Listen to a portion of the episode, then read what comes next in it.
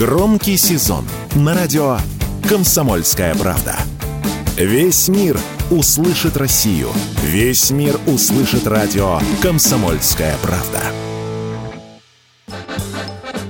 В России спрогнозировали дефицит недорогих импортных вин. К такому выводу пришли представители одной из виноторговых компаний. По их словам, вина из Италии, Испании и Франции стоимостью до 700 рублей за бутылку скоро исчезнут с российского рынка. Это связано в том числе с повышением возных пошлин. Об увеличении налогов сборов до 20% с вина из недружественных стран правительство России объявило в конце июля. Таким образом, российские чиновники хотят освободить нишу для российской продукции. Однако, как утверждают утверждают эксперты, опасаться дефицита этих вин не стоит, так как до следующего года цены расти не будут. Уверенность в этом радио «Комсомольская правда» высказал руководитель Центра исследования федерального регионального рынков алкоголя Вадим Дробис. Во-первых, у нас огромное количество продукции у компаний и в рознице еще с прежними пошлинами. Второе. Сети уже заявили, что до Нового года федеральные сети, они не собираются повышать пока цены в соответствии с новыми пошлинами. Так что до Нового года, скорее всего, мы проживем вот на тех винах, которые есть сегодня на прилавках, при тех ценах, которые сегодня есть. Скорее всего, если какое-то активное повышение цен начнется, наверное, не раньше февраля февраля в соответствии с новыми пошлинами.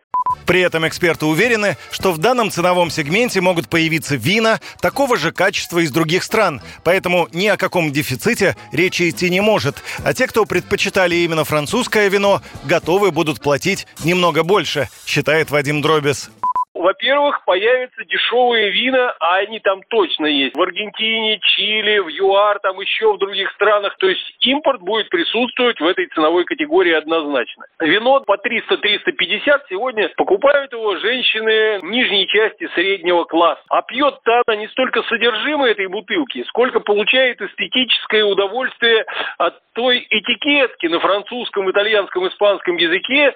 И если ей придется вместе месяц заплатить на тысячу рублей больше, скорее всего, женщина э, вот останется при этом в вине, а вовсе не перейдет там на российское или даже там аргентинское, чилийское. Согласно статистике Росалкогольрегулирования, продажа слабоалкогольной продукции в нашей стране за прошлый год увеличилась почти на 50%. Наибольший рост в этой категории показали ликерные вина. Они стали продаваться в два с половиной раза чаще. Юрий Кораблев, Радио КП.